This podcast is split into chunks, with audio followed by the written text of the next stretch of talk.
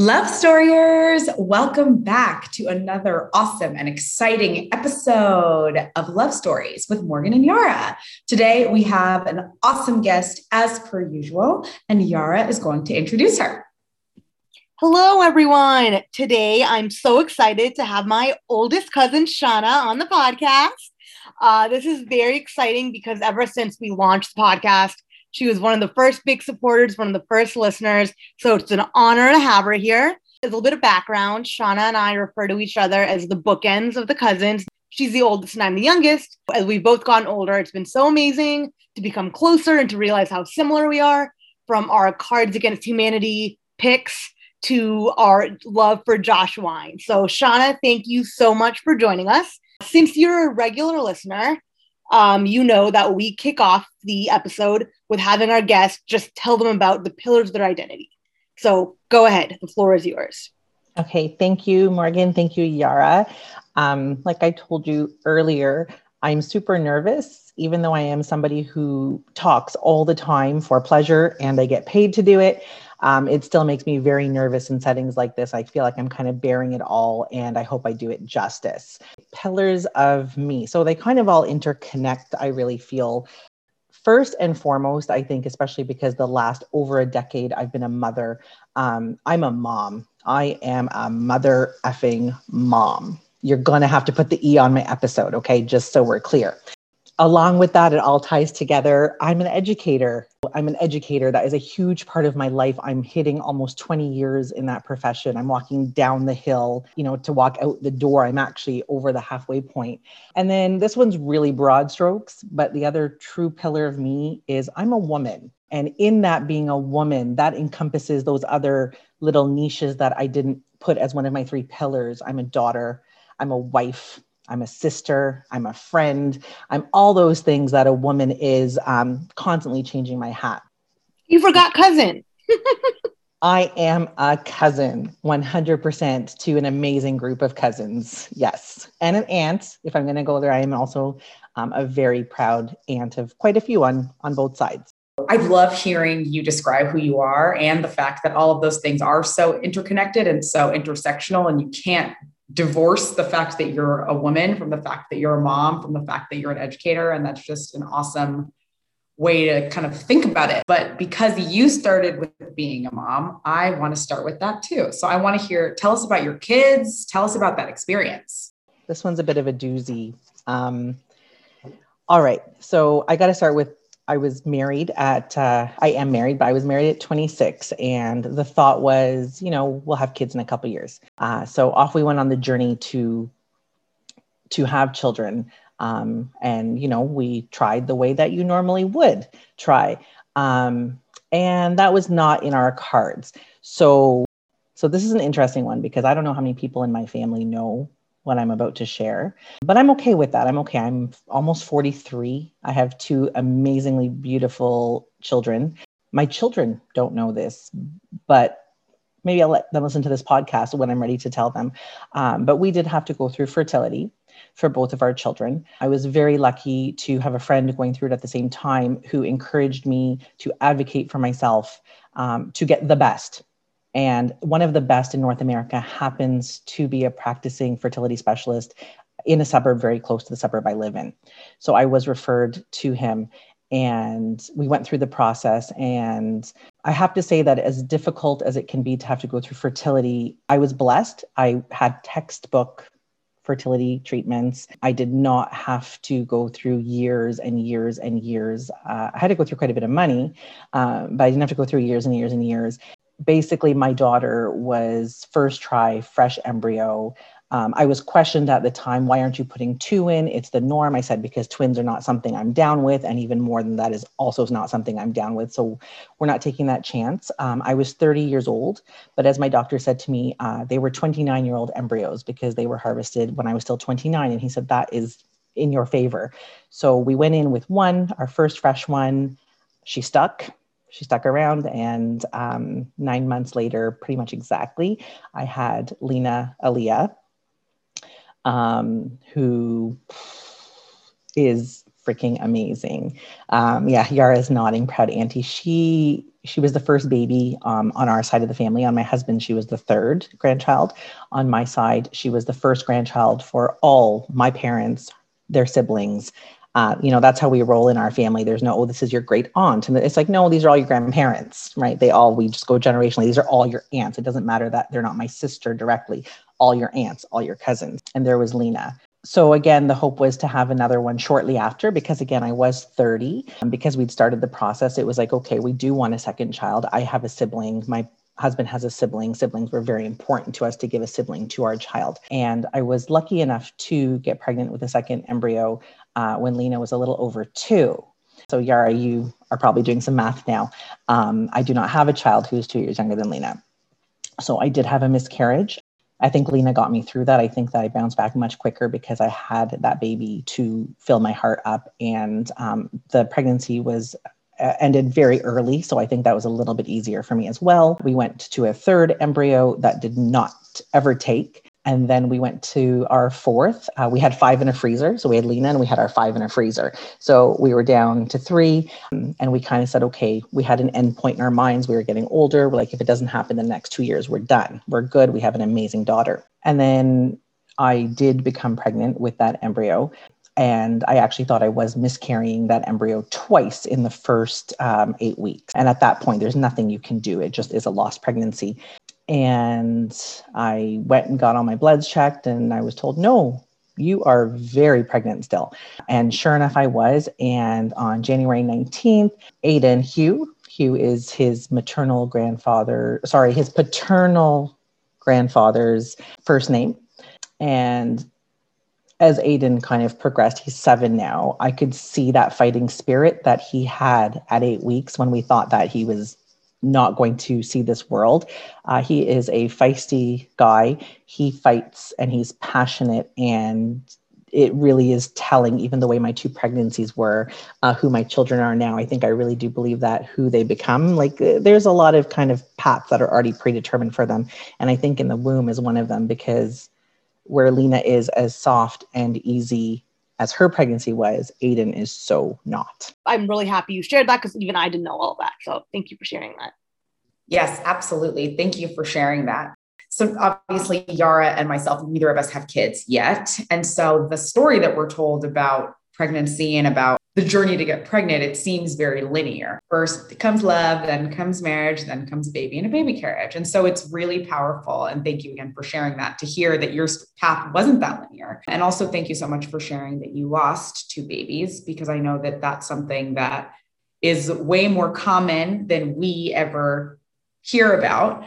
I want to hear a little bit more about when you realized that it was that it wasn't going to be so easy for you to have your first baby to have Lena. How did you deal with that or how did you handle that in that first time when you kind of learned that this was going to be a different path for you? So I did mention um, a friend, she was a woman that I worked with and she was going through fertility at the same time. I am a sharer. I there's things people don't know, but there's a lot that people do know. And I think uh, what gets me through a lot of things in life is talking like you mentioned about miscarriage being very common um, when you do start that conversation it is very common to hear just in your own friends group oh me too yes i also or oh my it's very common again, when, when we realized it was going to be a journey, um, I think I was 28. And I know I'd always had an irregular cycle. I do have polycystic ovarian syndrome. So I wasn't completely like, whoa, really? I'm going to have trouble. But I was hoping I wouldn't because at a younger age, I was told, no, you'll be fine when you get to that age. Um, also, because not much was known about PCOS when I was younger you know what, Morgan, I roll with the punches in a lot of things in my life. Not to say that I'm always happy about things, not to say that I don't feel or I don't cry. I cry a lot. I'm a Cancerian, but it was just kind of day by day. And like I said, even though I had to go through fertility and it was a longer process, right? It wasn't like, hey, drunken weekend, nine months later, baby, right? It was not like that. I mean, really, the fun part of making a baby was actually taken out of the equation for us, right? Everything was very regimented.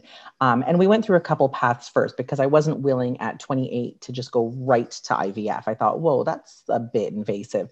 So uh, my fertility doctor was, you know, and he was straight up. He was like, look, you're going to need to. This is where you're ending up. But to humor you, I'm going to let you try all the things because you're young and you do have the right to try all the things. So I, you know, did my basal temperature every morning, all of that jazz.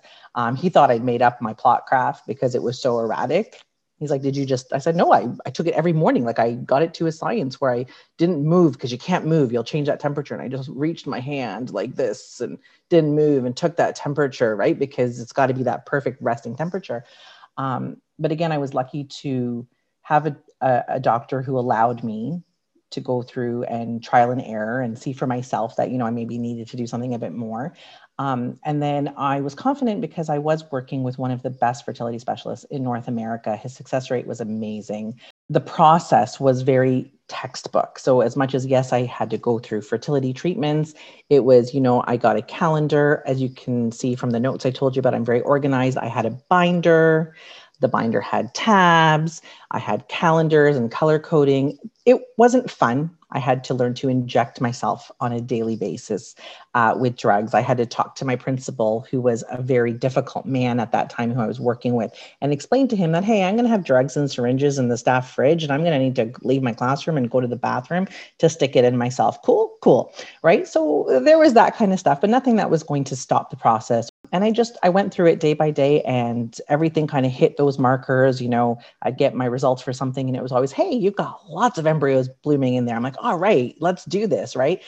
And then because i think because lena's uh, implantation was so successful i think that that also encouraged me. And when it did get a little bit harder after i had that faith. And i and i also had the support. My parents gary's parents knew what we were going through so they were supportive. My mom came with me to appointments. I had a friends group. I had more than one friend at that time who was actually going through fertility. One of my dear girlfriends who is no longer with us she was going through it uh, at the same time our children are just a few months apart the oldest. And i actually gave her the shot in the butt that got her pregnant and i did it in my classroom that is still my classroom. So there was joy even within the struggle. And I think when you can find women, especially women, who are going through the things you are going through, um, and you're willing to be open and you're willing to make yourself vulnerable and speak with them and say, Hey, I'm going through this. I think that you're going to find uh, the support. And of course, I can't um, leave out my spouse because this was a joint effort. He was very, very cognizant of the fact that it was my body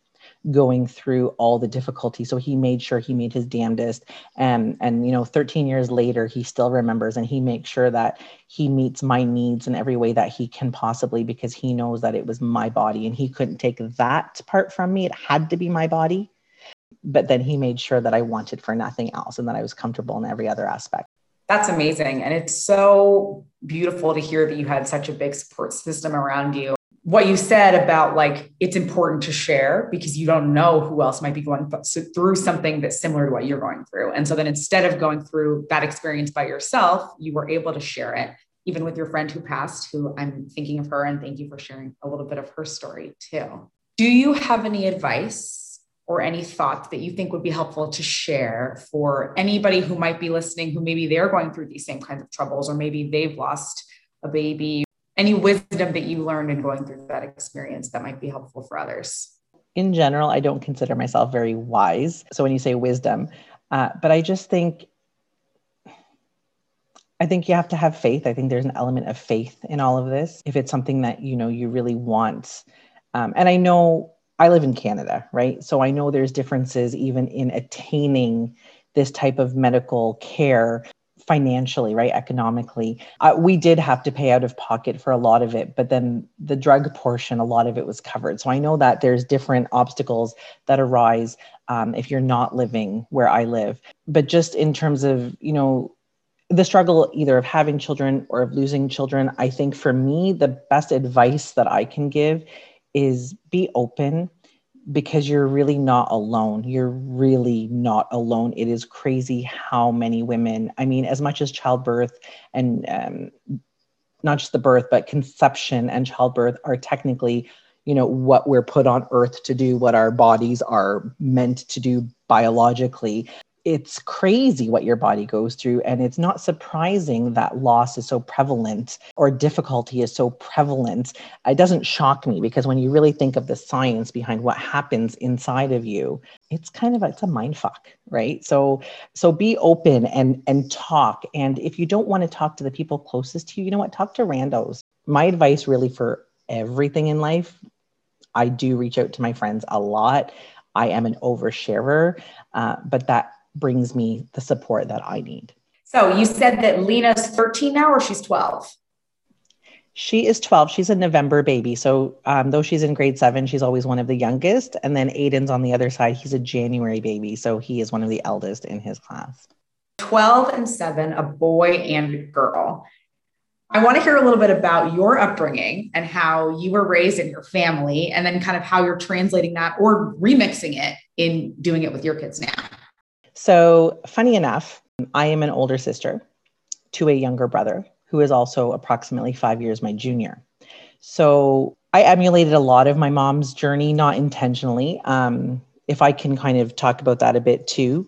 So, my mom is uh, was born and raised in Ismaili Muslim, okay, by uh, her faith, as were me and my brother. My dad was not. So my dad was from India, a Parsi. So the religion would be the Zoroastrian faith. They met here.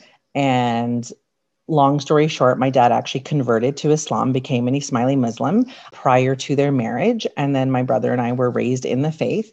My parents were again both immigrants to this country at a very young age an age where most, most of us would not know how to find our way if we were just tossed into a new country. So my mom is from East Africa, from Tanzania, but of Indian, East Indian origin descent. My father is from Mumbai, uh, but he is Parsi, and the Parsis are actually from um, Iran.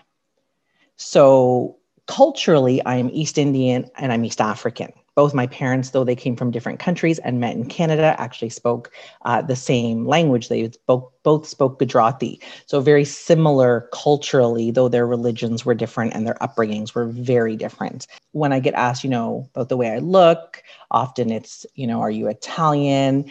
Um, I get a lot of European because I am fairer than some Indians. Um, and that is, again, because of my Iranian roots, because Iranians are actually Caucasian. And They met here actually at a birthday party for my dad. Apparently, my mom, yes, I am telling this story. I may regret it, but my mom came to this party as the date of somebody that my dad had invited to this party. Yes, my dad is an OG. He is a baller, let me tell you. So, this is how I heard the story, okay, from my dad, just so we know where it's coming from. Uh, my dad, I guess, was at the elevator. You know, they all lived in apartments. He said, You know, I went to the elevator to greet my friend who I've never heard this guy's name. And he goes, The elevator opens, and there is this woman. And he's like, Long hair down to here. And then I'm quoting him bam, bam, bam. Yeah. So this is the story I heard from my dad at a young, impressionable age of how he met my mom. And then he said, I thought to myself, Shahrukh, you're going to marry this woman. And then I second checked myself and said, Yo, you're not marrying anyone, right? Because he was a young bachelor. He came here at 18. My mom tells a slightly different version. My dad's is way better. So they met here. Again, my dad, not an Ismaili Muslim, really not practicing his religion at all. They started dating. You know, my mom was really and still is very much into the community and the religion, the Jamaat Khana, which is our place of worship. Um, you know, going on a regular basis. My dad saw how important it was to her, saw that it was an integral part of her life. And when they were planning to get married, chose to convert. And as my dad tells it, it was for the ease of the family because he didn't feel he was giving up anything to convert. Um, and he really just wanted that ease with the children uh, that they hope to have one day. They had me in 1978, and then they had my brother in 1983. Uh, we are raised first generation born in Canada slash America. And my parents are immigrants who, I mean, the immigrant experience was really just there, right? They hustled, they worked so damn hard uh, to give their children the life that they dreamed of, right? So they hustled so we didn't have to. I love that story. Your dad seems fire.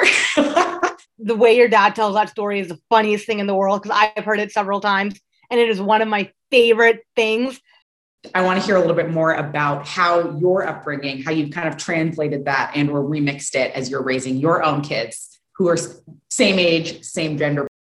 I don't feel that my parents were strict, especially I think if I relate it to my culture, right, as East Indian parents, but their expectations were high, right? So you had to kind of earn it. We were raised with manners, with respect. And I'm talking like if somebody called our house and I answered the phone, um, you know, and someone would say, Oh, hi, honey, how are you?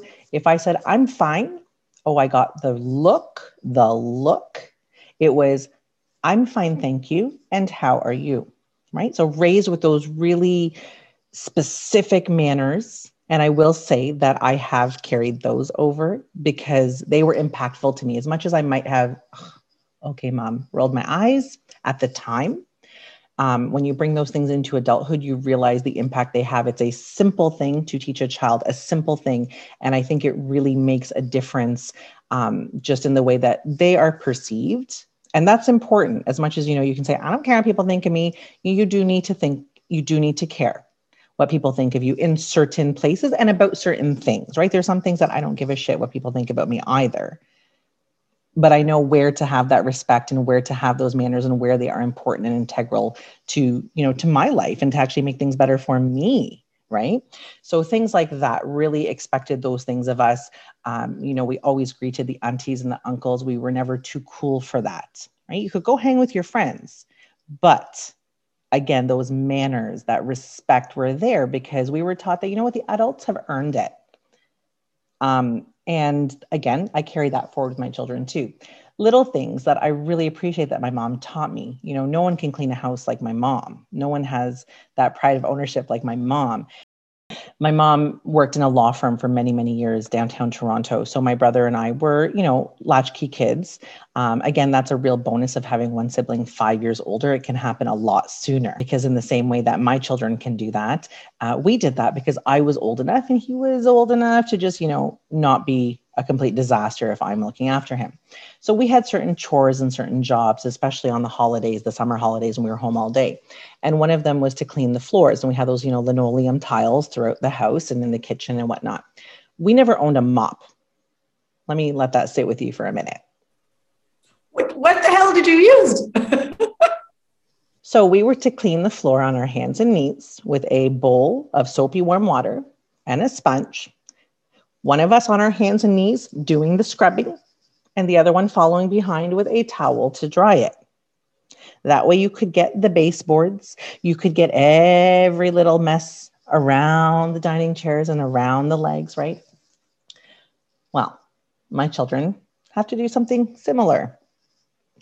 Because you know what? It instilled a pride, right, of ownership, a pride in our home. We live here. It was never my parents' house. This is our house. But in order to, you know, have it be our house, we needed to respect it. Now, my room was a different story. I'm not going to get into that because I am inherently a slob. But because it's my home now and I pay the mortgage and I pay the bills, I want it to look a certain way downstairs. We'll leave it at that. Um, you have two staff. You have two staff that you birthed. That that's part of their job. That's your rent. 100%. 100%. There is no allowance given for doing chores. You clean because you live here. My parents were pretty chill. I couldn't, you know, I did have times I had to be home. It wasn't just sure, go, whatever, we don't care.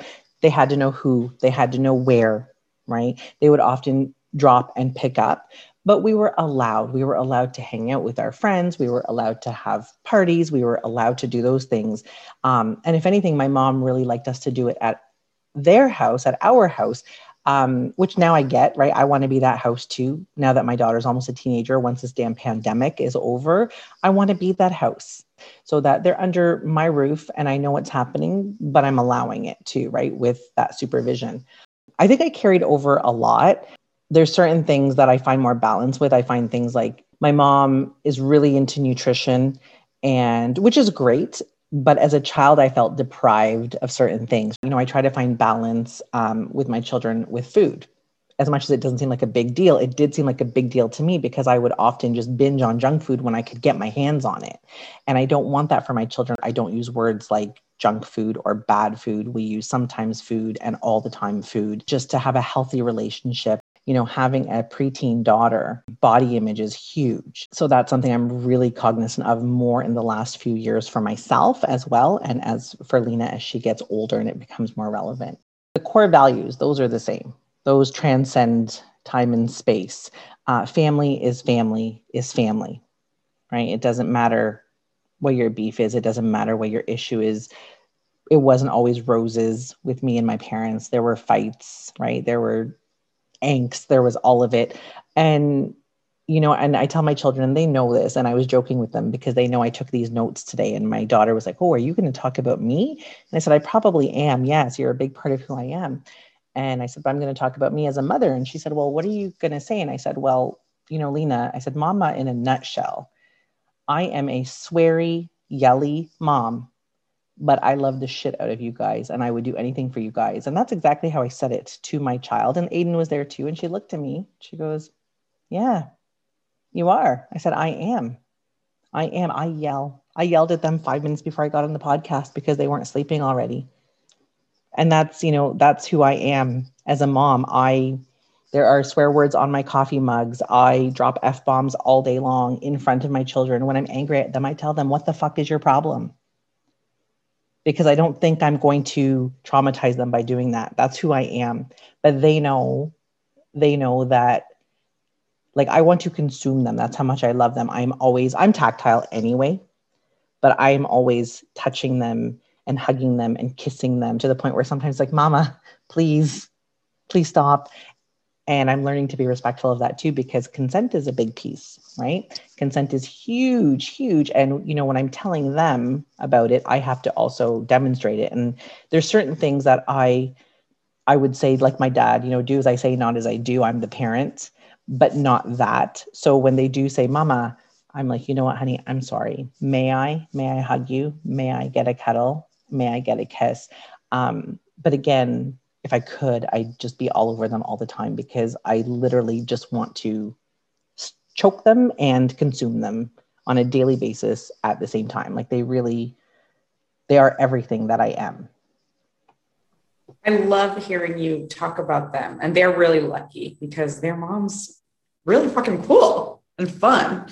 And I'm actually recording live from Los Angeles. I'm staying with my mom right now. So I'm in my childhood home at my childhood dining table, AKA my new office. I feel like even now that I'm an adult, being in the same house with her, I'm like, I just want to snuggle her and I want her to hug me and we'll sit on the couch and we'll watch movies and whatever. It's like that, that my mom says that too. She's like, I don't like everybody, but I'm obsessed with my kids. And I also think it's cool that you're kind of irreverent and that you're not trying to spit into some sort of box of like, well, I don't want to swear or I don't want to do this. It's that your kids are going to get to know you as who you are. Is there a culture or have you experienced at all any like mom shaming? So directly experienced, no. I think if I were to read the shit that's online, not directed at me, um, there's a lot of it. I think one of the only things I can say, and again, this came from social media because there, you know, it did exist even when I had Lena. Facebook was a new thing. There were mom groups, and that's kind of where these things started. And I, I am a breastfeeder. Um, I nursed both my children. I nursed them both for about two years apiece, and I'm damn proud of that. Now, there's always that controversy, right? Breast versus bottle. The breastfeeder's like, ugh, the bottle. The bottle feeder's like, fed is best, and it goes on and on and on. I had to remove myself from those pages and from those conversations. I don't think it was, again, directly mom shaming me. I remember one time actually, now, now that you said it, see what you started? so I was at um, a mall close to us and I was with my husband. And again, I also was a proud breastfeeder. I would only cover up if I felt that that would help my baby because you know what? My tits are my business. And we were in the food court, which I actually thought was a very appropriate place to feed a baby because everybody's going there to eat. I would never ever breastfeed in nursing rooms because they were always attached to bathrooms and nasty. You go there to change a diaper, right? So just that was not for me. And I remember one time, and, and Lena was quite young. So I was new still to breastfeeding, and I was using a nursing cover because this didn't come to me right away. This took time. I had to build up who I was as a nursing mom. Um, and I was nursing her in the food court. My husband was with me, and I had that cute little cover that I bought that you know was all stylish. And there were actually three young girls, teenagers, so not even you know not even moms, just teenagers. And I was getting the look. I was like, oh, and you could you know see them. And one of them that was doing that had ice cream, and as she was making her faces at me and I was trying to be brave and like, nope, I'm completely within my rights to do this. And this is what I'm, you know, I'm fine with it, even though I was kind of feeling a little bit of anxiety. Her ice cream fell off her cone. And I looked right at her and I said, uh huh, that's what you got. In terms of my friends, we had a mix of moms.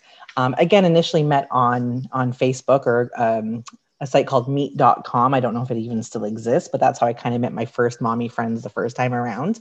Um, some of us are still friends 13 years later, which is amazing. We had a mix. We had, you know, vaginal birth, C section moms, nursing moms, uh, bottle fed moms, uh, you know, ones who made all the food fresh, ones who fed from a jar. And you know what? The bottom line is we were moms with our babies. We wanted to just have companionship. We wanted to talk about our successes we wanted to talk about our woes. You wanted someone who you could you know bounce something off of that you probably couldn't tell anybody else or they wouldn't understand. And nobody shamed anybody for anything. Because we all had beautiful babies who thank god were healthy and happy. And that's really kind of the bottom line right? It's just cool because with and this is just like such the joy of doing this podcast is that like be, people are so layered they're so complicated everybody's been through such different experiences and is able to share that in a way that's so like relatable. Obviously i have not been through fertility yet maybe i will but i'm like oh i wouldn't have known i wouldn't have known about that or had anybody to talk about that with openly. And so i know that if i'm feeling that that other people who are listening will also feel that. So thank you so much for all that you've shared you mentioned, Shana, that your dad converted to Ismaili um, Islam for even though he had been raised Zoroastrian or Parsi, as you said. Was there a conversation between you and your husband? And we need to learn a little bit more about him as well around what religion your kids were going to be raised in. When I said that my life mirrored my mother's life in many ways. So she got married at approximately 26 to a man who converted to being Ismaili Muslim. All right, so Gary. Gary is white, interracial marriage, biracial children. So I met Gary, holy shit, in 1997. Whoa. Um, uh, you know, you say it out loud, right? It's like, holy shit, it's 2021. God. It's time for an upgrade. The fact that you still like somebody that you met that long ago. Very cool. That's very inspiring to my single self, I'll say. Thank you. Um, so I met him Frosh week. You know, you're you're drunk. You're drunk all week. Like if you're not, you're doing it wrong, or you go to school in the states, so you're still 12 years old when you get to university. But back when I was in high school, we had five years of high school, so we were all 19, which is the legal drinking age in Canada. When we get to university, it's a whole different scene. So there were three tall white guys that we were kind of hanging with all week. There was a Gary, there was a Kevin, and there was, oh my God, I can't remember the last one. A Ryan. Can you get more white than that? A Gary, a Kevin, a Ryan, right?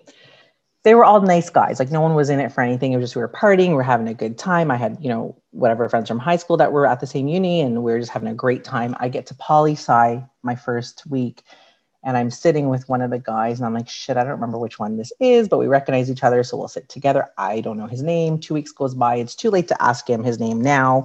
I've passed that point of, whoa, this is awkward.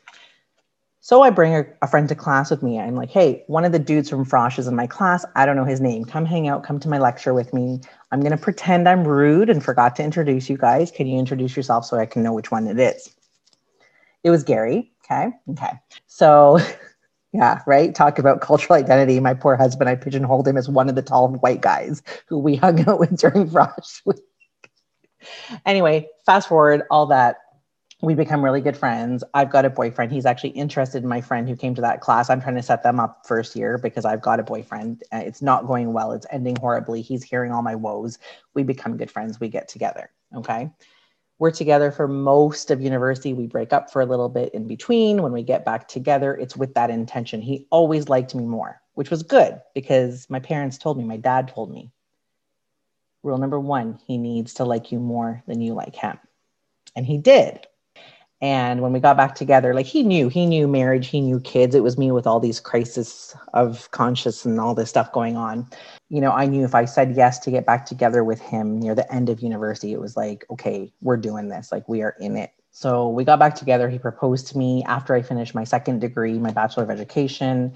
We did talk about religion he is on paper he is a united christian non-practicing weddings funerals not even easter and christmas.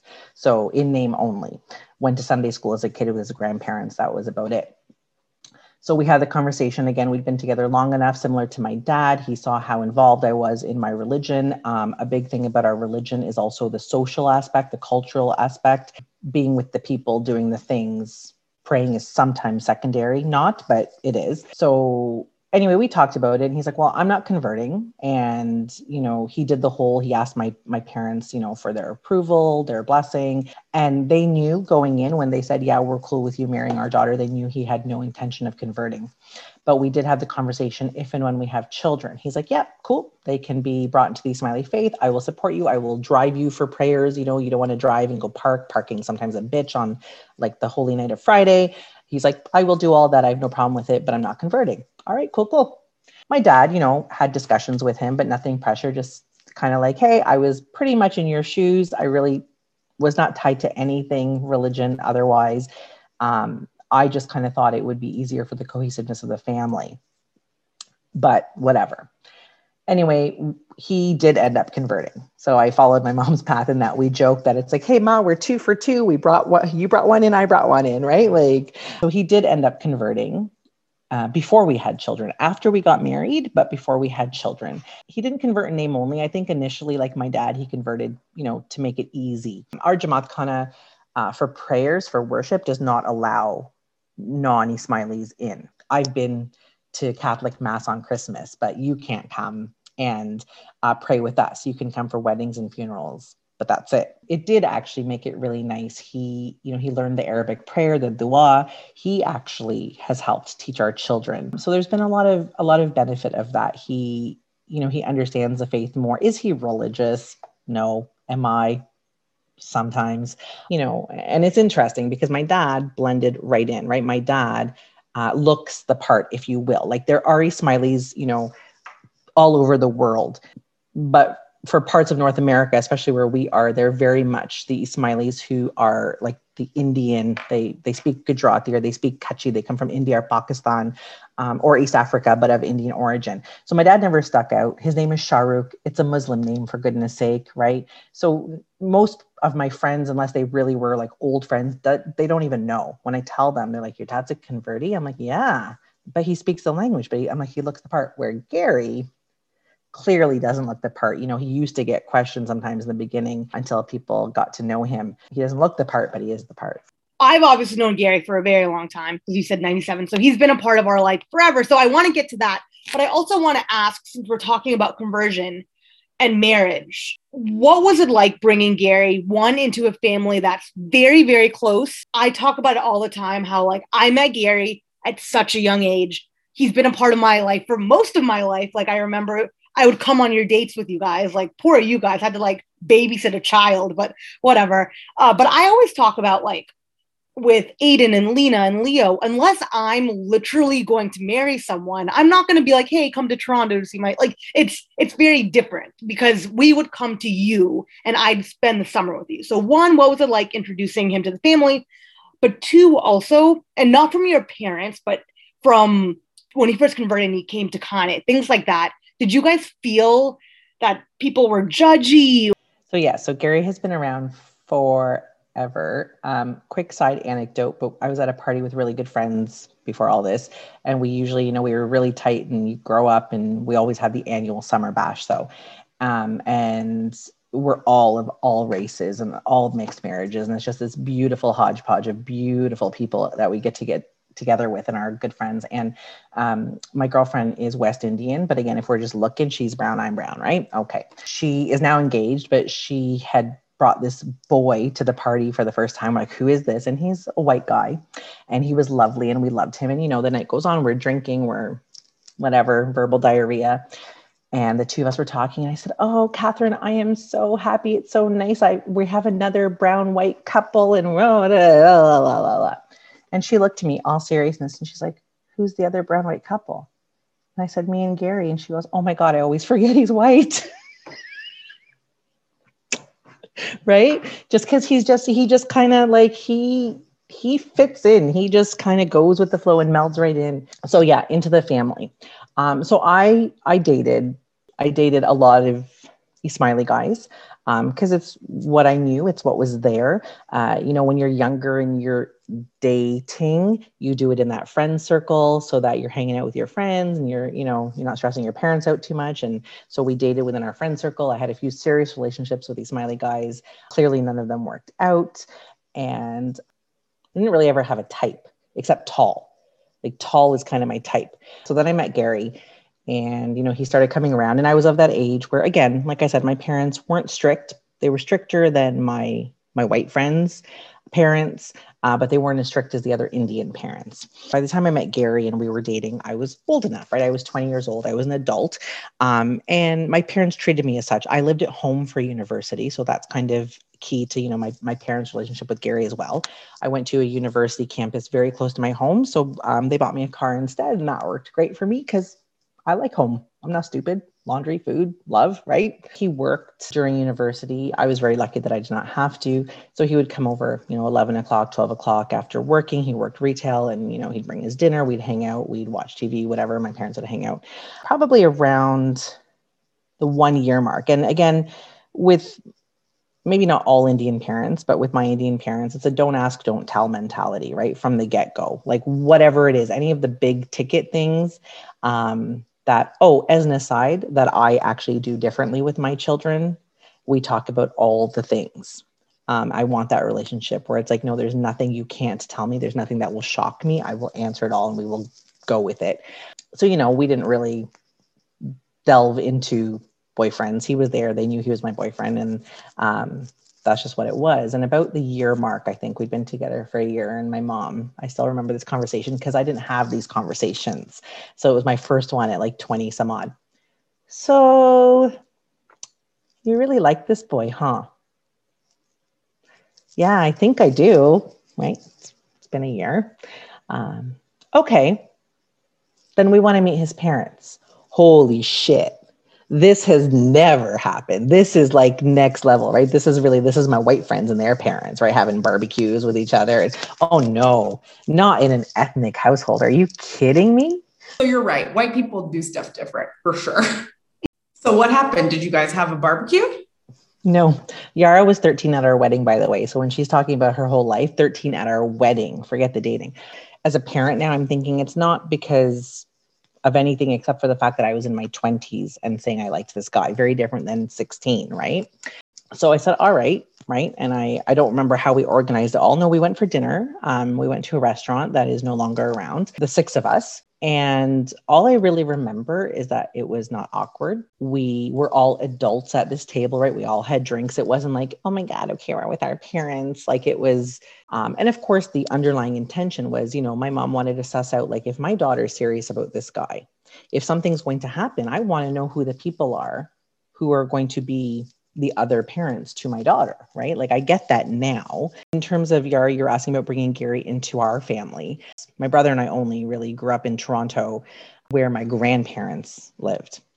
And the other three cousins, Yarah, her sister Sophia, and our cousin Sabrina, all were in Atlanta. So we were around my grandparents much more, right? Like I spent weekends, sleepovers, my grandma's. Meeting the family, bringing into the family means the grandparents, because he'd already met my parents. He hung out at my house all the time he would come to Meme's house. Meme is what we called my grandmother. Um, he would come to Meme's house all the time. And this is even before we were married. And you know what? She kind of loved it because she's like, oh, yeah, there's a tall guy. He can fix my, my lights. Meme loved Gary. You know, she would make him garam garam rotli. So that's the warm, warm rotli or the right, the chapati bread.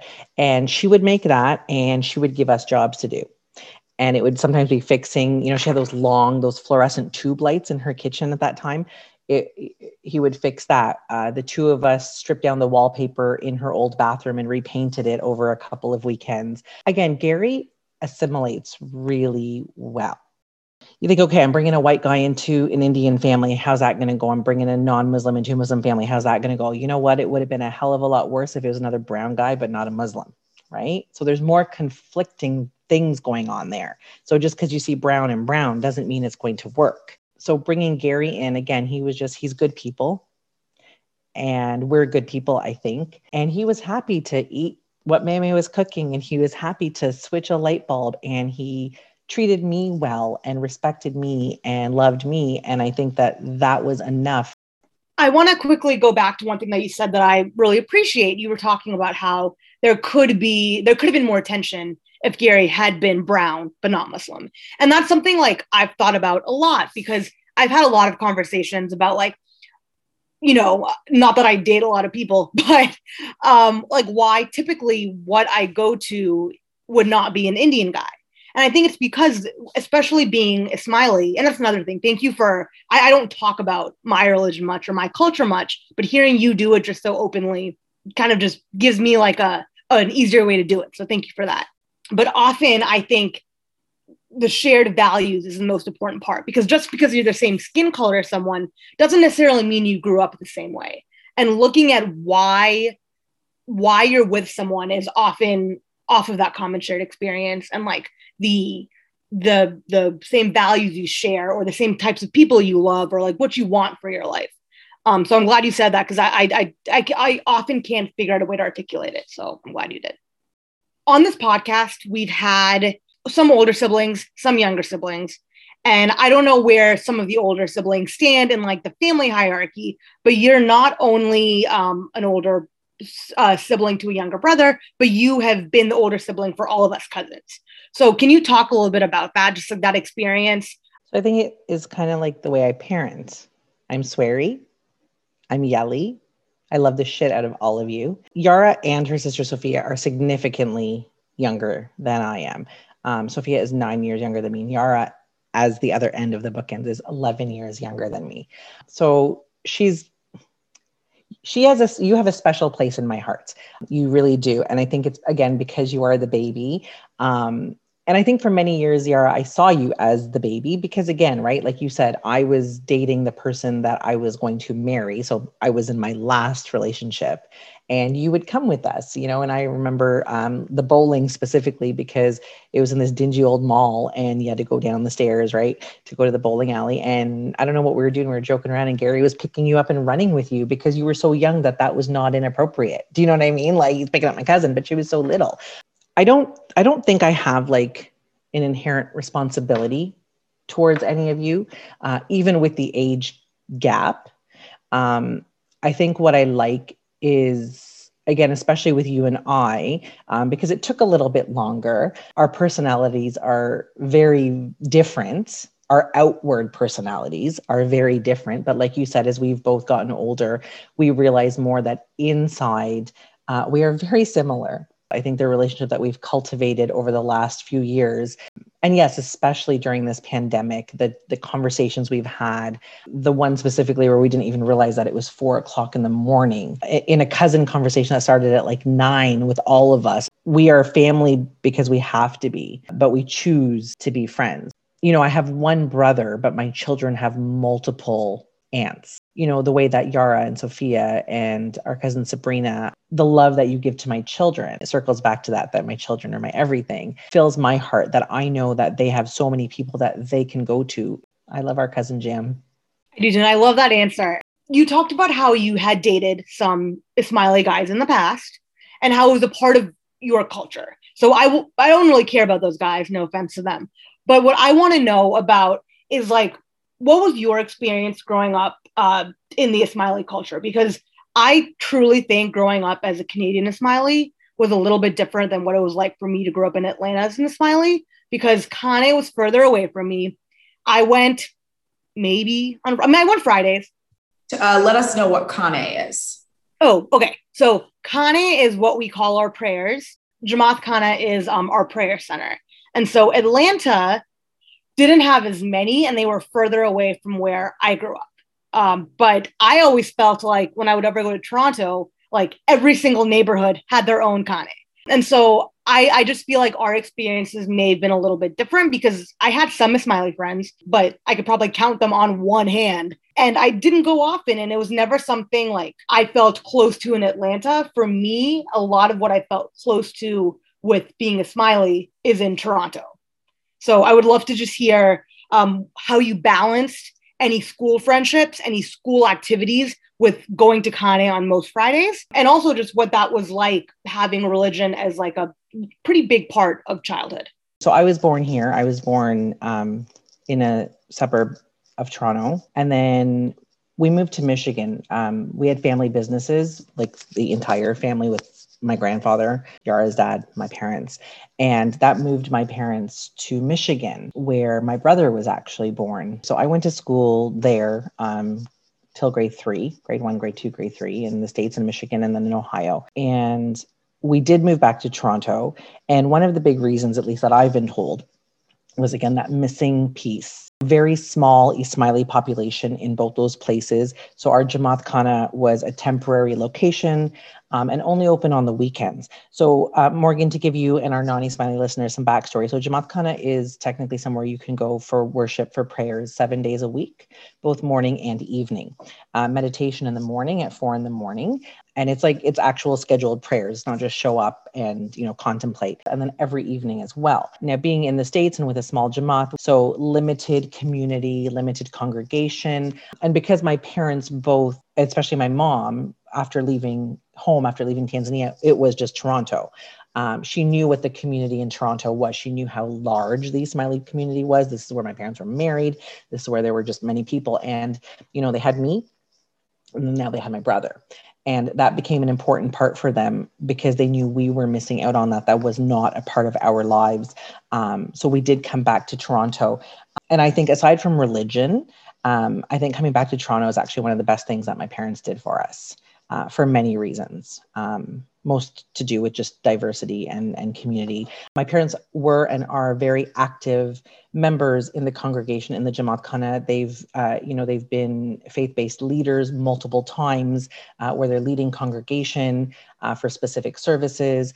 Um, volunteerism is huge in our community, uh, not just for the Ismaili community, but for the community we live in at large. So coming back to Toronto, uh, yeah, we actually did go to Jamaat Khana that initially was only open on the weekends till it received a permanent location because a lot of our locations we'd rent out like a high school, right? So we'd have a congregation, you know, Friday, Saturday, Sunday, Sunday night, all the volunteers are wrapping it up, rolling up carpets, moving benches, right? And we wash, rinse, repeat on the Friday. So yeah, so growing up like that kind of grade, we moved back in grade three. So like that grade three till probably sometime in high school I would say. And that's kind of then where I kind of went in my own path in terms of my social life and I kind of branched away. But for that big chunk, yeah, Jamaat Khana every Friday for sure. Saturday, so we have religion classes, religious education, which my my children still do. And you know, Yarah, when you asked me about like balancing, obviously when I was younger, it really didn't matter. But again, as I got older, because I was so entrenched in it, my friends, the majority of the friends I socialized with were actually my Khane friends, my Jamaat Khana friends, and my school friends were just I socialized, you know, between 8:30 and 3:30 and those two cousins that I mentioned, um, so they're they're two years older than I am. They're my second cousins. They are first cousins to each other. We'd met a couple times prior to me moving back, and then when we moved back, they instantly embraced me. I instantly had um, an entire friend set at my disposal. Uh, what was kind of cool is they were all two years older than me, right? That's really cool when you're a certain age, right? So the my friends that I hung out with pretty much for that entirety were their friends that then became my friends. We all were at Khane every Friday and every Saturday. So the social part was not an issue. As we got older, again, it was still easy to navigate the social life. Um, you know, like I said with the dating, uh, you dated in that friend circle, right? So you had the group of friends and you kind of just swapped around and it was so normal, right? Like, kind of seems a little bit sister wifey now, but as kids, like that's all you have, right? You can't go elsewhere and tell your mom, I have a boyfriend. I met him at the mall. She's like, no, hell you don't, right? So, but if I was going to Jamaat and, you know, so and so auntie's son was my boyfriend, that was all right. And if we went anywhere, the dates were group dates, right? We're all going to a Blue Jay game. We're all going downtown to go to the mall or go for dinner. And, you know, what you did when you were in those groups, again, don't ask, don't tell. In terms of, you know, the Ismaili experience growing up, like you're, as you asked, it an Ismaili kid in, in Toronto? Because there's so many people of the faith and you know you do you develop these great friend sets and so you're all doing the same thing right? So you're all volunteering together. So it's not just like oh you're volunteering what a loser we're going out to party. No y'all are volunteering. So you do it together you do these events together right? Um, whatever the events were like we are very lucky in our community that there are so many community events. There uh, you know there are sports events. So if you're into sports and even if you are not i'm i don't play sports but i'm down to watch cute boys play them right? Especially at that age. Like i was a boy crazy teen. So this was great for me. Yeah mom i'm going to the basketball whatever which i was. I wasn't lying about that but it was just to sit and watch boys and talk to boys right? We had variety shows. Like we have celebrations for you know key events and we would do dances. So we'd have our group of friends and, you know, you would practice for months. So you'd practice on Saturday at so and so's house, and you'd order pizza, then you'd hang out, then you'd practice, and then you'd get to go do these shows. Yes, a talent show, exactly on stage. And and I love to dance. And so, you know, we got that aspect too. So I look back on it a little bit with nostalgia because I did leave it, like I said. My brother stayed with it a bit more. Now, my brother didn't actually do all that hokey stuff that I did, like the variety shows and the volunteering. But he has a very tight group of many friends, but he still has many Ismaili friends. Ironic because I'm probably go to prayers more than him, but you know, he's kept that part of the community. I have not lost all my Ismaili friends, but we did kind of go our separate ways. So I live in a suburb now um, outside of Toronto. I live in a place called Whitby. And the Khane that I would go to now, if it were open, um, I reconnected, funny enough, with friends I kind of knew. They were periphery friends, though they weren't my tight friends, but they were people I knew back in the day. Um, and you know, as people do, depending on where they are, certain suburbs, you kind of naturally move to. You go east if you lived here, you go west or north if you live there, and we all kind of ended up in the same area, and we all have children now. So I've reconnected with a group of Ismaili we're now parents. But what's great about that is that so I've rebuilt my ties with people of the same faith, you know, that we can carry it on in that way for our our children. That's one thing the pandemic that I didn't realize I would miss is going to Khane. Like, you know, um, I will say our community's done a good job of doing it over Zoom and all of that. And a lot of times for our biggest occasions, my parents, my sister will all go to Toronto for it and we'll all be together. And I mean, going to college and like moving away from family and also this pandemic, one thing I never even thought about missing was the religious experience of having family around. Sophia and I have talked about about like, you know, if we were to have kids, how could we create that similar experience of like going to prayers, seeing the um the older people there who may not be your grandparents, but are like your grandparents and like aunts and uncles who aren't really your aunts and uncles. And it's it is a great community aspect that I wish I could recreate here. Something you mentioned earlier was that you said that when people see you, they may not necessarily know what your background is. And you, of course, have a very hodgepodgey background, as you mentioned. So I want to hear a little bit more about that. Ladies and gentlemen, she is looking at her notes. This woman is prepared. She said she was an educator. She was ready to go definitely on first glance, there's not many people who guess correctly what I am if we're playing the what are you game, right? Such a loaded question. And I don't often get Indian either because, again, the last name, right? The last name is uh, an Iranian last name. And said with, you know, a harder T, I'm Italian. It's Falsettia. What I do want to talk about, though, uh, that kind of answers your question, maybe not really.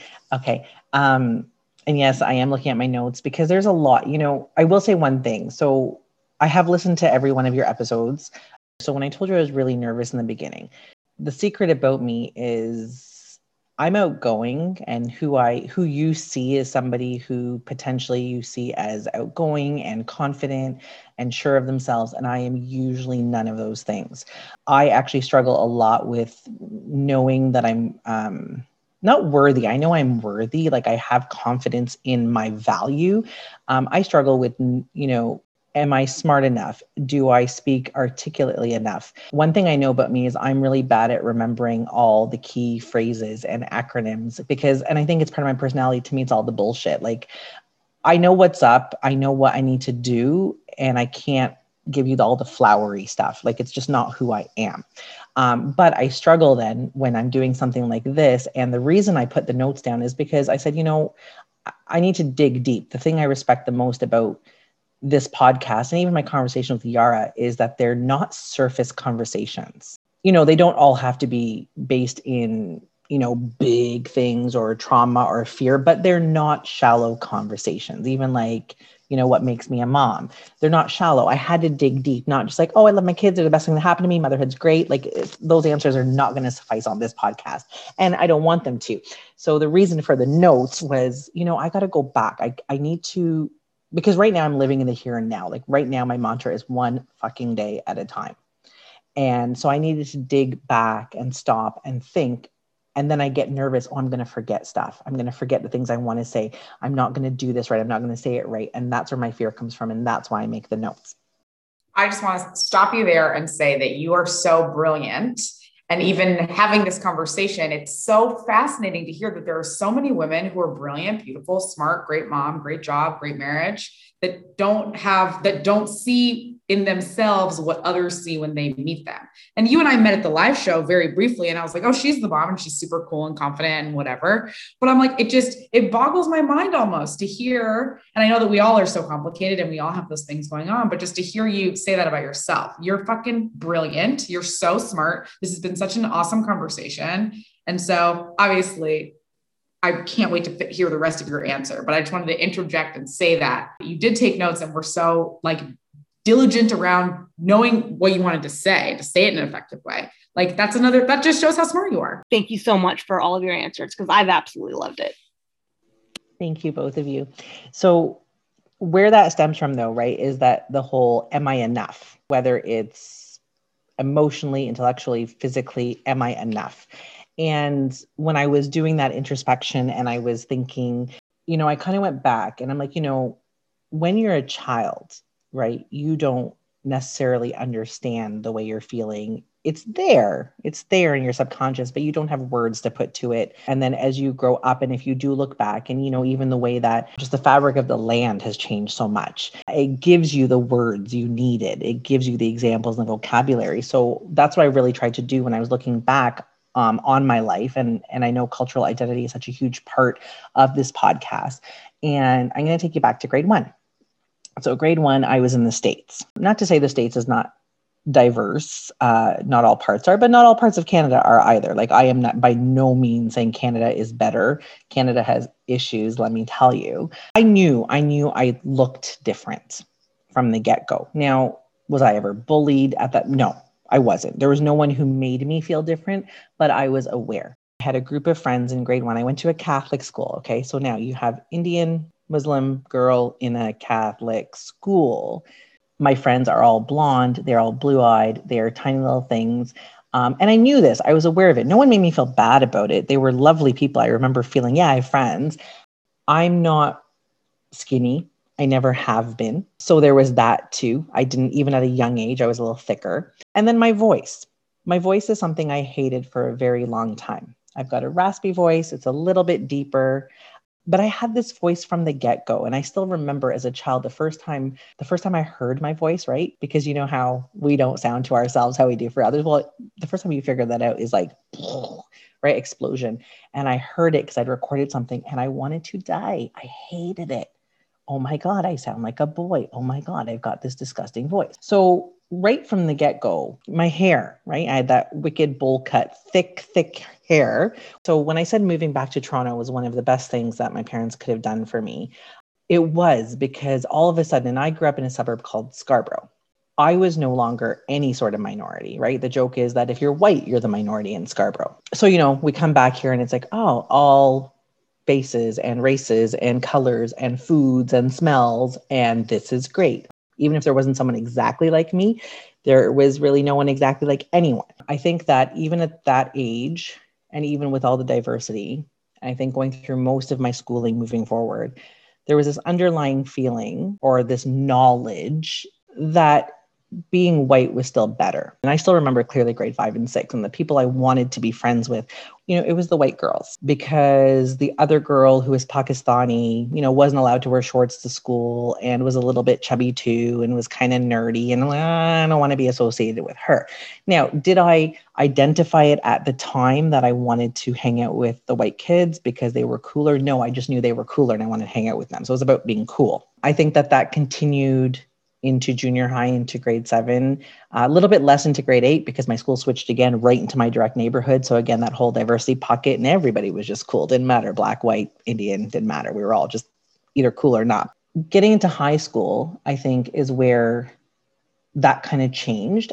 I think you know everyone's coming into their own in high school, right? You're trying to figure out who you are um, you're challenging norms, right? As is the teenage thing to do, whether it's, you know, getting things pierced or tattoos or booze or whatever, but you are pushing those boundaries and you're all kind of doing it together, right? Which gives you that unified group.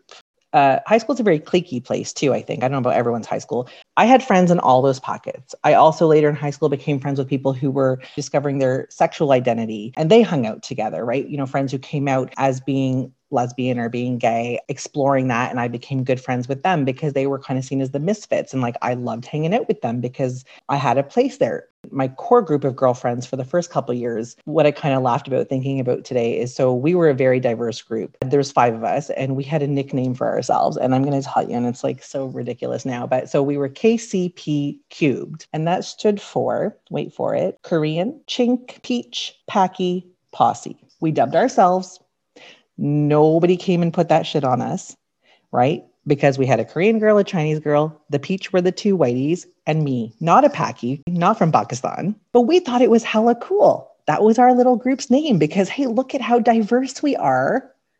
So we gave ourselves a really great name that actually totally put us down so hard. But we, you know, we were like 14, 15. As I moved through these groups, and even into university where the people i met in university are are people who are still in my life almost 20 years later. Who am i? I am not brown enough.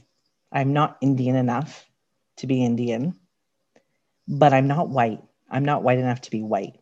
So it doesn't really matter anymore where i am in my life. It really doesn't matter how white or brown or not i am. But going through you know junior high, high school, even university, that was a struggle for me. And that comes back to that whole being nervous and am I enough?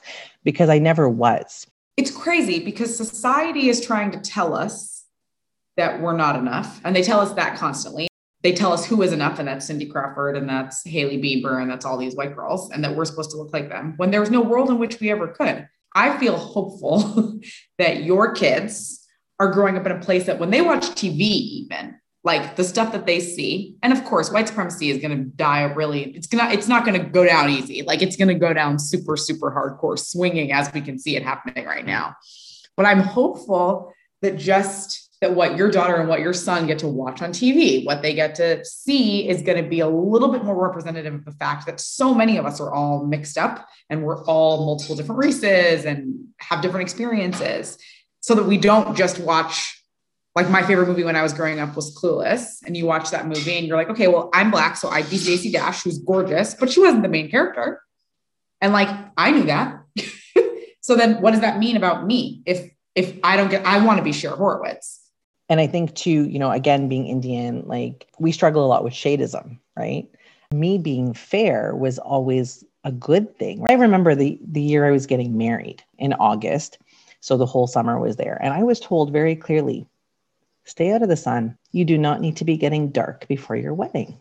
Everybody who is white, all they want to do is get dark. So the contrast to the dress, like, what do you mean don't go out in the sun, right? But it was stay fair.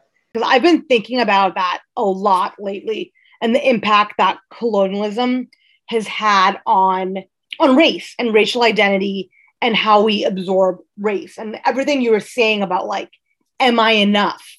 Um, because I've often felt the same way because growing up in Atlanta, it was like there are white people, there are black people, there's some Indian people. And for obviously I was not, I'm not white, I'm not black. And similarly, like when you tell people your family from is from East Africa, they're like, oh, wait, what?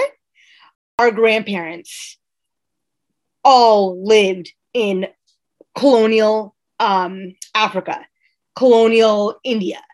And so it's just ingrained, whether it comes through colorism, whether it comes through what we see in like Indian movies. I kind of wish we had talked to our grandparents about what it was like to grow up in the British Empire. One more question I do have. Morgan kind of touched on it when she was talking about like what Aiden and Lena see on TV. So, how have you approached race with Aiden and Lena? Because they are mixed, but they're very fair. And we're also living in a world right now where talking to your kids about race is important, but also difficult to do because you don't want to scar them, but you want to make them aware. So, can you tell us a little bit about how, one, you've talked to them about their biracial identity, but also how you've talked to them about the broader um, scope of what's going on? In terms of their biracialness, um, and I don't know if it's because it's not a stark contrast, right, between their two parents. My kids kind of look like me, they're a little fairer. To me, to me, they don't look Caucasian. So, in terms of their racial identity, to be honest, we haven't had big conversations around it. So, our families are one unit. I'm one of those weird phenomenons who loves her mother in law. They are mom and dad to me. My parents are mom and dad to Gary. So there's never been like an us and a them or a daddy's family and mommy's family. So I don't know if that's why it hasn't come up. Like my kids are clearly aware that one side of their family is brown and one is white. For many things in parenting, I'm of the if they have the question, I will make sure I provide answers and discussion. For other things like race as a general or racism or what is happening in the world, it's we are talking about this because it's relevant. But in terms of just them and their racial identity, we haven't had the big discussions unless things come up. It's usually my little one. He is definitely of the I want to know everything. I always have questions. My mind is going a mile a minute and the rest of me can't keep up. Like that's him. He is my mother um, in little boy form. Their names are also the same, Nadia and Aiden. So their names are reversed so you know aiden has asked before like if we go to jamaat khana like when he was younger well how come nua and pa don't come? Right? And that's my what he calls my husband's parents. And so we've talked about oh they're not Ismaili and we're Ismaili. So those kind of conversations come up where it's like the well how come nua and pa can eat pork but we don't eat pork? And so again then it's those conversations of the differences as they come up organically uh, they know what they are you know when when you have those little who am i collages that you do at school um, especially my older one because now she's had a few of them over the years. And she has and happily she has drawn the indian flag the flag of tanzania the canadian flag the british flag and the irish flag. And she will and she will this is who i am because gary is english irish if we go back to where his white comes from. They're aware they know that they are from all those places genetically and they know enough about the food and the culture and things like that. Um, so that's where we are there. If more things come up obviously as they get older uh, where we live is not nearly as diverse as where i grew up. Um, it's not not diverse but it does sometimes get the nickname whitebee instead of whitby her group of friends you know again just by default is is predominantly white. Um, her best friend is biracial, black and white, uh, you know, which I secretly love, right? I'm like, okay, great. Like, y'all found each other. But again, they don't seem to focus on those things yet. Right now, it's about commonality. They're both two of the sweetest, kindest, most empathetic, lovely girls that you'd ever meet. So they just jive. Now, in terms of the world that we are in right now, not that it hasn't always been there, but is now at the forefront, uh, you know, in terms of being at home with the news on during a pandemic 24 7 and you know i do protect them. They are children. I do protect them from certain things. But at the same token i need them to see that this is the bullshit fuckery that goes on in our world and it's not okay. It is not okay. We had things on. We had the riots happening uh, with george floyd. And i explained to my daughter I said people are fucking angry. And every one of those people doing these things has a right to be doing this right now because they are so bloody angry you know you can only get pushed so far as a human by other humans when you say enough's enough. So there's certain things uh, you know would i have shown a video of the entire proceedings of you know mr floyd leaving with it? No because she's still she's 12 and there's a certain innocence there. She knows what happened um but there's certain things that I need to protect her from at this point because she's a child. But we don't, you know, we don't sugarcoat it. We have the conversations, even with the seven year old. And, you know, it's base with a seven year old, right? We talk about, you know, what is racism? We talk about how it's bullshit and how you don't do that. Before I have talked about, and I have, you know, kind of said, like, your mom's not white. Like, I'm not white, just so we're clear. So I'm also a person of color, which means that at some point, someone could treat me a certain way just because I'm not white. The, the conversations are happening. They happen in my house, they happen in my classroom. You know, I'm a teacher. Um, so I teach special needs. So in my mind, there's no child that can't be given a message at their level, right? Like I could say, meh, it's okay. They won't understand anyway. But no, right so even at that level so my students who all have intellectual disabilities they are uh, you know anywhere cognitively from like kindergarten to grade one but they are in the bodies of 10 11 and 12 year olds uh, some of them cannot write their name or know the alphabet so this is where we are even my students get it so of course we should have the conversations because if students who you know struggle with the letters of the alphabet understand that treating somebody differently because they're black especially or any color, but black, right, is not right. We just, you know, finished our Black History Month learning where it's a little bit more focused. And we went through, you know, we learned about Rosa Parks. And again, I kept it very simple, uh, but we read stories and, you know, we just talked about how brave, how brave they were. And, and some of the big ideas that even my students got out of it, they, it just brought me to tears in the sense that they got it. They're like, these people were brave, and it's not fair to be mean to someone because they're black. And I'm like, yeah, that's exactly all you need to know.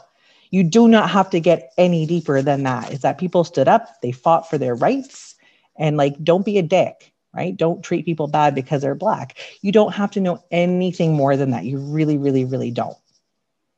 Shana, this conversation has been so great. It's been so amazing getting to know you better, hearing about your journey as a mom, as a wife, as an educator, and just as a person in this world. And so I'm so glad that I've gotten to spend more time with you and to get to know you.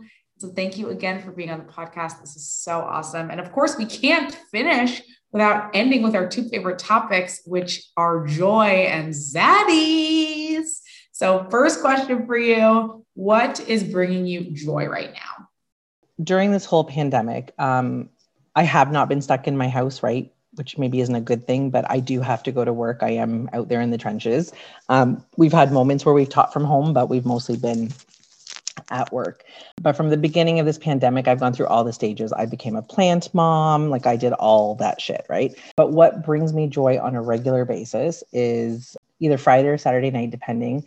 Uh, we will order from a local restaurant and we will watch a movie just the four of us or if my husband's working he he is uh, an emergency medical dispatcher for 911 so he works shifts um, then it's with the kids but that really brings me joy even though we're together all the time it's just something we do we're you know big marvel family so uh, that's fun wandavision is rocking our world right now so that is one thing uh, something Yarah and I have in common. And yeah, as weirdo as we are, we do send each other pictures, but just, you know, from the knees down, is we love we love our bubble baths. So whenever one of us is in a bath, we take that, you know, here's my wine, here's my toes, and here's my bubbles, and we send each other a picture. so that brings me joy so shopping has brought me joy but with a specific focus so really during this pandemic and the way that i've seen like local businesses struggling I am in a unionized job. I have my job. I get my paycheck every two weeks. So does my husband, right? We are fortunate as fuck right now because people are losing everything. So, with the shopping, I've fully intentionally started supporting small local businesses, a lot of makers.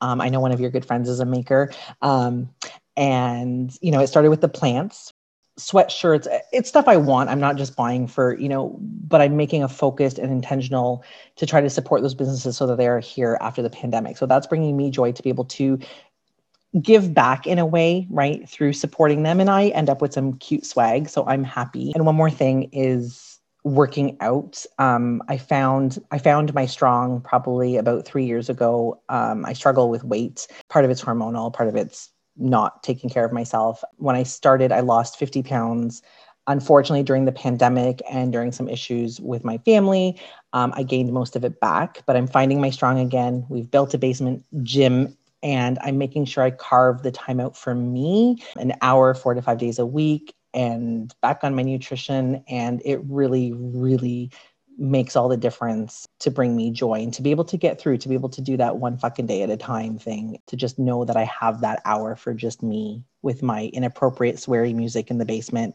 um, and my weights and my water. So, yeah. That's awesome, Shana. Thanks for sharing those. I might have to I'm a, also a bath girl. I'm another bath gal. So I might have to get on the text chain with the bubble bath and the tails and wine. Yes. Shana, as a listener of the podcast, you know what's next. Um, if we have any new listeners, because I'm hoping there are some new ones here, Morgan and I bonded early on on what on the term zaddy. I didn't know what a zaddy was, and Morgan had to explain it to me. And I think a zaddy can be really anything you want. So, Shana, first of all, define what a zaddy means to you, and then share who your zaddy is. So, being of a certain vintage age, I had no fucking clue. so when I first, I'm like, okay, yeah, I was, you know, following you guys on Instagram. I'm like, Cascasela Zaddy, I don't know. So I did Google it, right? Because Google knows everything. And I was like, okay, all right. So now, again, I'm 42. I feel like I might thus far be one of your oldest guests, which doesn't mean I'm old. It just means that, you know, the part of the Zaddy where it's like somebody older than you. Okay, cool, cool. However, I'm not into 60 year olds. I'm not there yet in my life. I'm just, I'm not what I do agree with, what I've heard over, you know, the iterations of people identifying and defining what a zaddy is, is that a zaddy does not need to have a gender, right? Whoever rocks your socks off doesn't, it doesn't matter. So a zaddy can be whomever. I do think that a zaddy needs to be attractive to you, physically attractive, but then I think also mentally attractive. Also, on a superficial level, a zaddy has to be someone you want to do things with and to. Like it, not every zaddy. That's like my sub definition, right? Zar- Yarah's dying because she knows that her dad will potentially listen to this episode because it's mine, and I know my mom will, but I'm okay with that.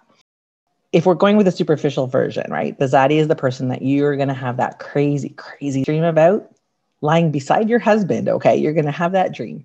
You're going to wake up in the morning and you're not even going to feel guilty Oh, no, you're not. You're going to wake up smiling and be like, yes, I did. Then picking a zaddy was really hard for me. Okay. So I narrowed it down to two because I feel like the eight on my list are too many. Now, over the course of your podcast, though, you guys have fucked me over so many times because you've taken like Patrick Dempsey is not going to be one of mine because he's been said so many times, but realize that I'm from the Can't Buy Me Love. Like I just ugh, all the things like and and all the way through to Grey's. But I'm not gonna pick him. My first one is actually younger than me, and I didn't actually know that till I uh, did some more research on him.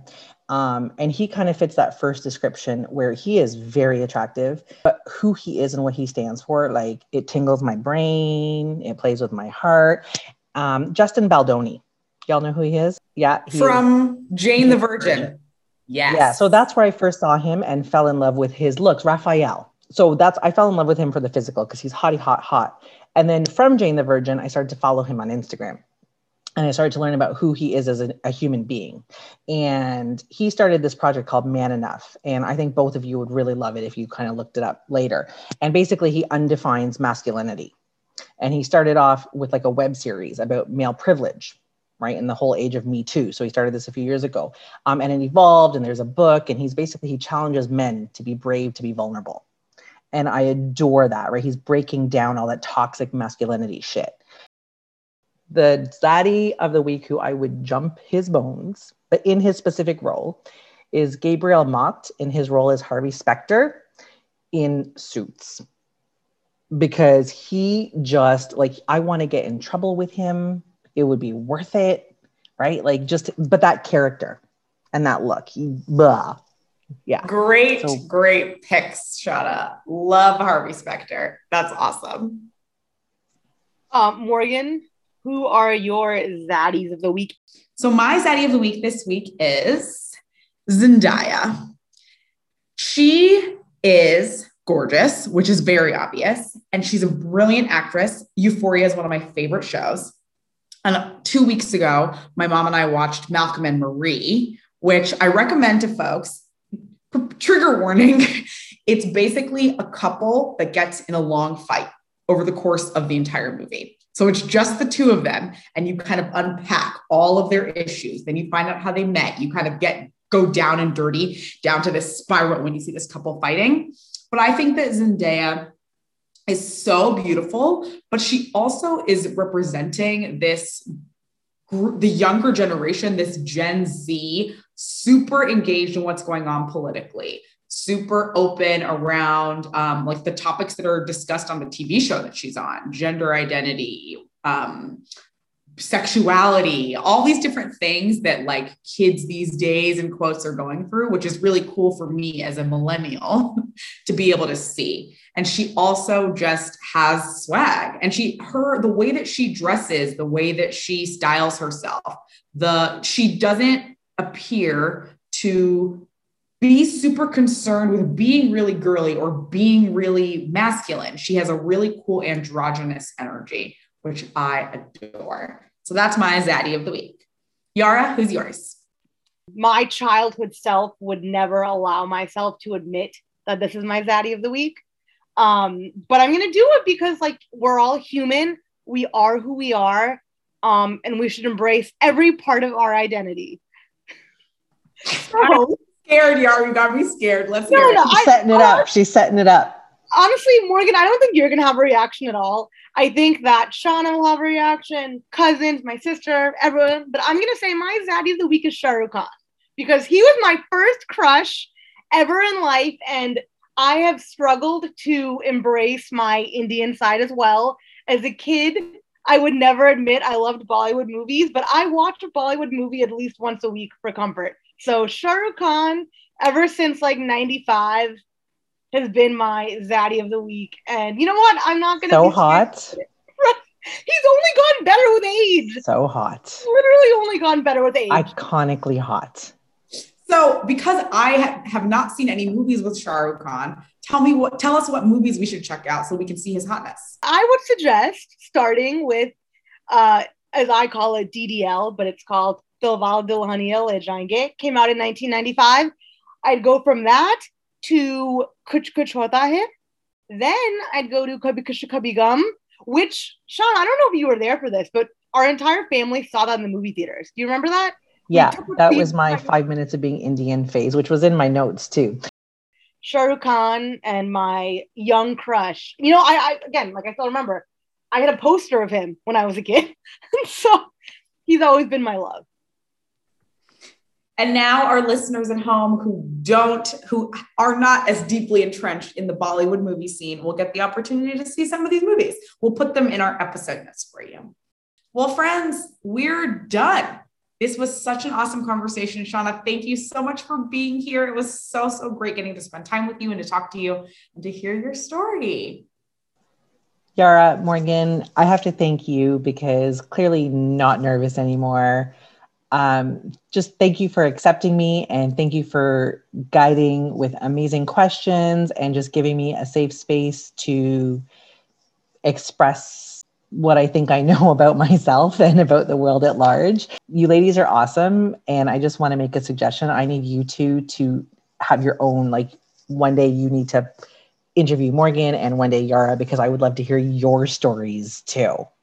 Thank you, Shana. And that's an awesome suggestion. I just want to say thank you for being so open and honest. And I mean, I even learned things about you today. Your your talk about being enough in your own identity is inspiring to me because those are things that I know I've struggled with. And I'm so happy that now this conversation has been opened up and fostered between us so that we can continue these uh, between ourselves and also hopefully within our family and our friends. And yes, friends, you can find us on Instagram at LSMY Podcast, on Twitter which we are really working to get followers on. So please follow us. Our handle is the same at LSMY Podcast. Leave us a review. Check out our link tree We have some of our episodes in there. We link our weekly playlist in there. So just check us out, follow us, share with your friends. Thanks, guys. Thanks, friends.